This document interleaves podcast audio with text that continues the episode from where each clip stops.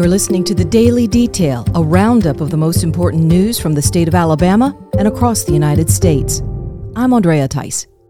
There's been some pre filing of bills ahead of the 2022 Alabama legislative session.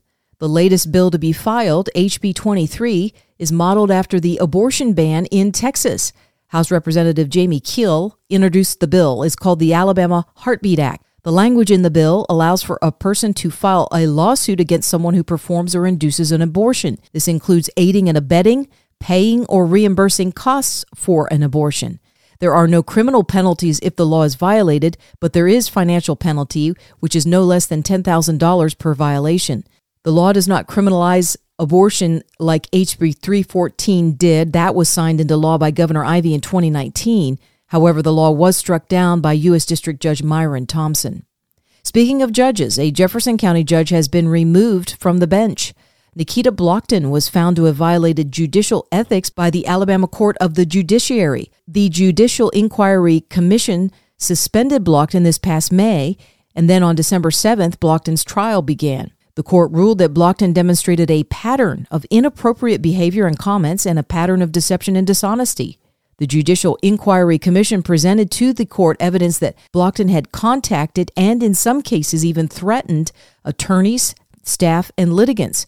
She did so outside of court by using Facebook aliases and text messages. The court also found that Blocton had a massive backlog of cases. She worked in the Domestic Relations Division of the 10th Judicial Court. The family of a former NFL player want answers regarding his death that occurred while he was in police custody here in Alabama. This past November, Glenn Foster Jr. was arrested in Pickens County after a high speed chase. Within three days of being in custody, Foster was then dead. Police say that Foster got into a fight with another inmate during his time in jail and was in the process of being moved to a medical facility for mental health when he died the next day. Foster's father, Glenn Sr., says the circumstances surrounding his son's death are suspicious Family members were not allowed to see or talk to him when they learned of his arrest. Foster Sr. wants to know what happened to him while in jail for less than a week. Foster's attorney says the objective is transparency, accountability, and justice. The family is planning to have a private autopsy done. The state of Alabama will do a separate one as well. The Alabama Law Enforcement Agency is now conducting an investigation into this whole case. Bryce Young is now the first quarterback in Alabama to ever be awarded the Heisman Trophy. Young was named the winner of the prestigious football award this past weekend. He was up against C.J. Stroud of Ohio, Aidan Hutchinson of Michigan, and Kenny Pickett of Pittsburgh. Young posted a message to his fans on Twitter. I just want to give a huge thank you to the Alabama fan base. Um, thank you for um, constantly supporting me and being there for me. Uh, a night like this is definitely not possible without you guys. Uh, me individually and us as a team, we love and appreciate you guys' support. Roll Tide. For more in depth stories affecting the state of Alabama, go to 1819news.com. In national news, Kentucky is the hardest hit state from a tornado that swept through several states this past weekend. Fatalities are coming in at around 80 but still climbing as the search continues for anyone trapped in the rubble. Kentucky Governor Andy Beshear spoke this past Sunday on CBS News. It's uh, devastation like none of us have ever seen before. Uh, we know, I know that we've lost now more than 80 people, but it's going to exceed a, uh, 100. The search and rescue continues, um, both at that candle factory, which will be the, the largest loss of life, throughout the, the city of Mayfield, which is just leveled and, and gone. Uh, half of my dad's hometown, Dawson Springs, um, doesn't exist anymore um, where I know our, our emergency management people are out there um, going door to door, but there aren't any doors. Um, a lot of this is going through the blocks and the rubble, if you can reach it, and, and trying to see if there are people there, um, dead or alive. The tornado also ripped through Illinois, Indiana, Arkansas, Tennessee, and Missouri. It may have touched down on over 200 miles of land. The record so far in the U.S. is at 220 miles. That occurred in March of 1925. Over 2,000 U.S. service members will remain in Iraq, but in a support role for Iraqi security forces. The U.S. Pentagon recently announced the official end of Inherent Resolve as a combat mission.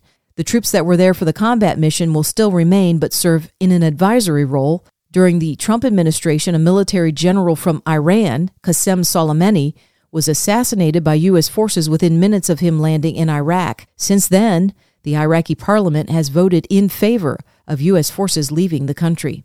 California Governor Gavin Newsom wants to mimic the Texas abortion ban but apply it to gun makers in his state. The Texas state law allows citizens to bring a lawsuit against a doctor who performs an abortion. Newsom says he wants to empower citizens in his state to file lawsuits against anyone who makes or sells an assault weapon. Newsom did not offer details on what typifies an assault weapon.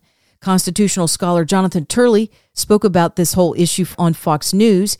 Turley says that Newsom has guaranteed that courts will strike down his law as an open mockery of gun rights precedent, and he'll also box in liberal judges and jurists in voting against that California law for the same reasons.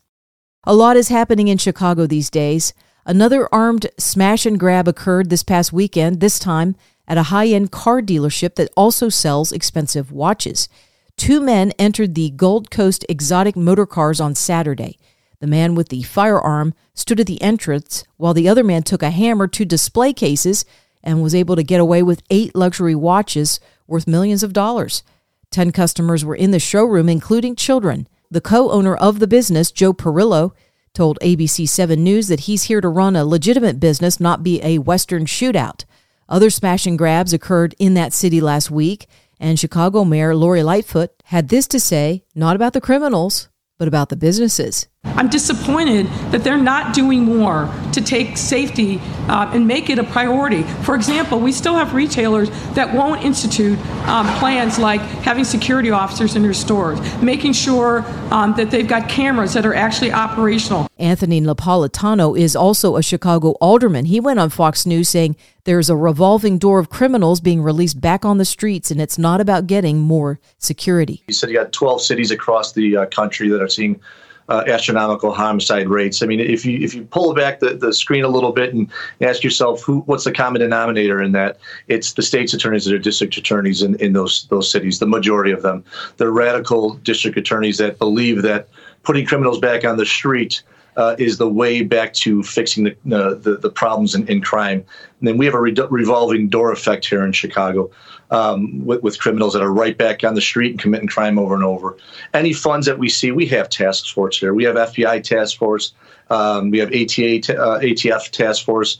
Um, and the DEA task force. What the problem is in Chicago is we need a, a Chicago City Council task force where uh, aldermen come together with a majority of, of voters and say that we're going to stick to fighting crime in this city. If we don't, we're not going to help the administration push any uh, objectives forward uh, for any future projects until crime is the number one and only priority that's taken care of in the city.